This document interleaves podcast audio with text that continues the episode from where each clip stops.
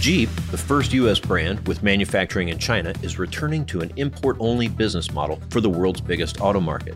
It seems inconceivable that the nation that buys the most SUVs wouldn't get more than a handful of highly tariffed Jeeps, but this is the future for Stellantis' most valuable brand now that CEO Carlos Tavares has broken off a joint venture with Chinese manufacturer GAC. On one hand, it's logical and even brave. Losing money is not good business, and not every CEO has the guts to walk away from such a large market. But on the other hand, it's a horrible, squandered opportunity, the culmination of decades of bad luck and bad decisions. Jeep had off roaders when elites wanted sedans. It got pushed out of its first JV by Mercedes under the Daimler regime. By the time it got another one, it had missed the big growth era and faced a saturated market. Maybe the All American off roader just wasn't meant to be an icon in China.